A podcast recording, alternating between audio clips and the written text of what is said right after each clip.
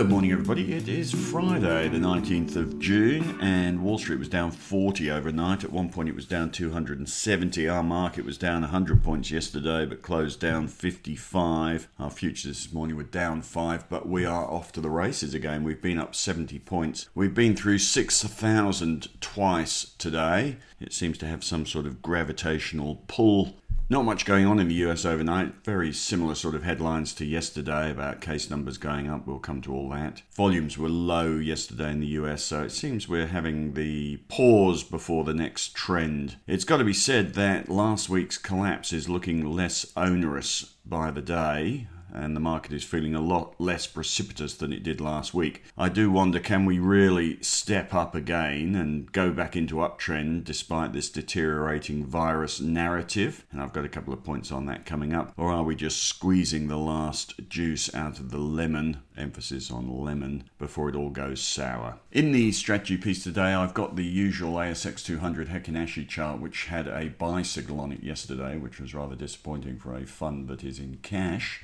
But there you go, can't hide it. And we now look like we're in a bit of a sideways band again. On the chart today, we've drawn these parallel support resistance lines, which show us to be or suggest try to give the impression that we're now in a sideways mode. And usually, of course, what you're supposed to do is when the price breaks up through resistance or down through support, you chase the trend in that direction. So we're, and this sort of sums up how we're thinking at the moment. We're not technically driven, but it does sort of sum up that we think the market has had a tremendous rally, is having a bit of a sober up and a bit of a think about it. We're going sideways. We'll see which way it breaks. Now, a couple of points to make in the strategy piece today.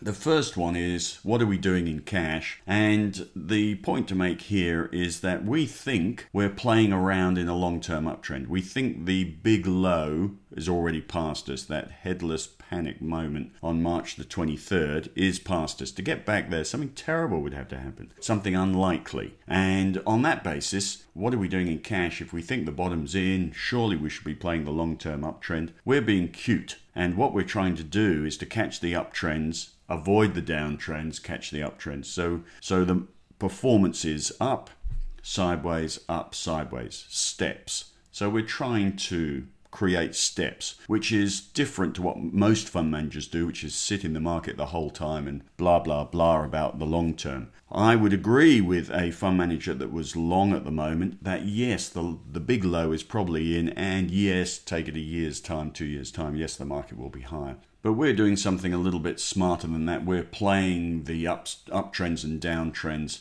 in the bigger uptrend. So I think it's important, even though we're in cash, to say we're not predicting an Armageddon event. It's unlikely. We haven't got out forever. We will be getting back in. All we're doing at the moment is trying to work out when to get back in, and we're prepared to give away a bit of the upside to avoid what we think is the bigger downside risk at the moment. We really have had our hair on fire in this recovery rally. That seems to have rotated into a far more defensive sort of market setup at the moment. And that says to us we, we're happy to be in cash, deciding whether to buy and sell rather than being fully invested and worrying about the market going down. So we're, we're sleeping very well at night at the moment. The other point to make in the strategy section is about a second wave. One of you emailed us and said, How can you have a second wave if you haven't got over the first wave? It's still the first wave. It got us thinking that what happens if we never get over the first wave? What happens if governments deliberately don't care about the second wave or don't care about, basically, don't care about the virus. Trump has already said that they are not going to go back into lockdowns. It may well be that some of these governments just decide to plow on no matter what. And this is a what would the markets do if they realized, well, we're, we're worrying about a relapse risk in the virus, but that, that isn't going to upset the markets. What will upset the markets is a relapse in the economic damage and that will be unlikely if governments just don't respond to the virus. It's only the Trump comment that makes us think that, but we have to consider that what would the markets do even if the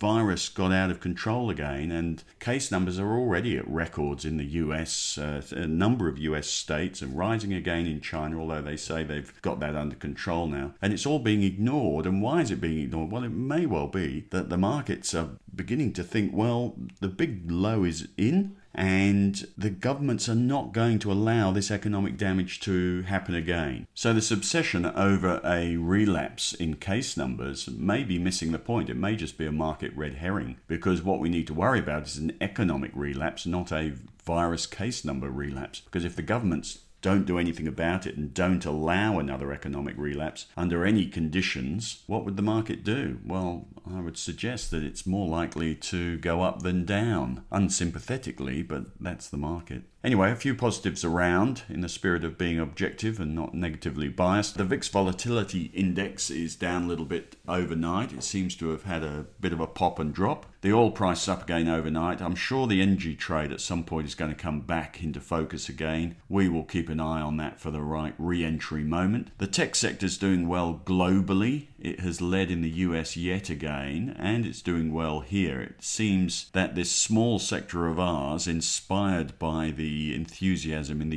US, has lost its scary element, which is there's no earnings, they're all overpriced, and the moment the market falls, sentiment disappears and they all fall over. They're not falling over. It's an interesting maturity of the tech sector going on at the moment. Of course, if the market falls over, I'm sure they'll get smashed. But uh, for, for a growth fund, we do have to be significantly involved when we do get reinvested. We will be significantly involved in technology stocks because this is one of our markets and one of the world's biggest growth options at the moment. So when we recover our market confidence, we will be spending a fair bit of time looking at tech. Otherwise, Trump has a campaign rally this weekend. I would just say to you, it is not going to be cautious, is it? I expect him to tell everybody what he wants them to believe that it'll be okay, everything's great, and that he is the vaccine that the economy needs. It is an election rally after all. So watch that on the weekend, but there could be some quite positive headlines out of that. Some of the negatives Trump's trillion dollar infrastructure package is running into significant political resistance. Trump is threatening to cut ties with China as the trade deal loses momentum. Of course, this is his negotiation technique, which is threaten the wildest extremes in order to achieve a movement in the needle. So he's doing that again. Trump uh, has tweeted that a decoupling from China is a policy option. Well, of course it is, so is nuclear attack, but it'll never happen either. That steroid treatment everyone got excited about early in the week has been criticized by some US doctors.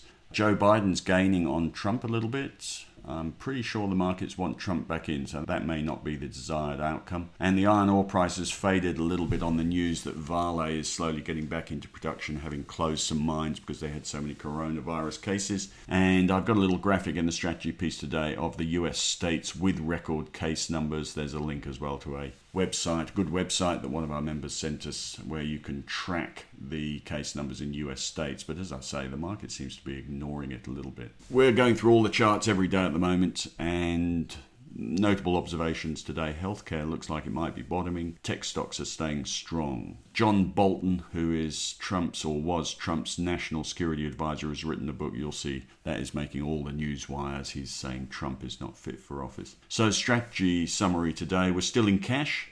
We have certainly done the right thing in our minds, avoiding a precipitous moment by cashing out, but that risk does appear to be fading. We have to be open to the possibility that it was the wrong thing to do and the market might take off again, but it's only a possibility. We think the, the weight of risk is still to the downside. We all lost our heads in that recovery rally. We're in a sobering up stage at this point in time, but it does look like that precipitous moment has gone past us. Market looking a bit sideways. Uh, let's see which way it breaks. Next, notably, the strength in the market this week has come from defensive sectors, not recovery sectors. The market definitely changed tack after it fell over at the end of the last week. This week, people have been buying food, healthcare, boring stocks, and CSL and A2 Milk are performing. And we don't want to be buying those stocks. For a long term growth portfolio in a stable market, we'd be happy to be in things like CSL. Very happy. Uh, but at this point in time, we're trying to catch the significant rallies, and we just don't think it's going to come in the defensive sectors. We don't want to be sitting in sleepy stocks. We're a growth fund.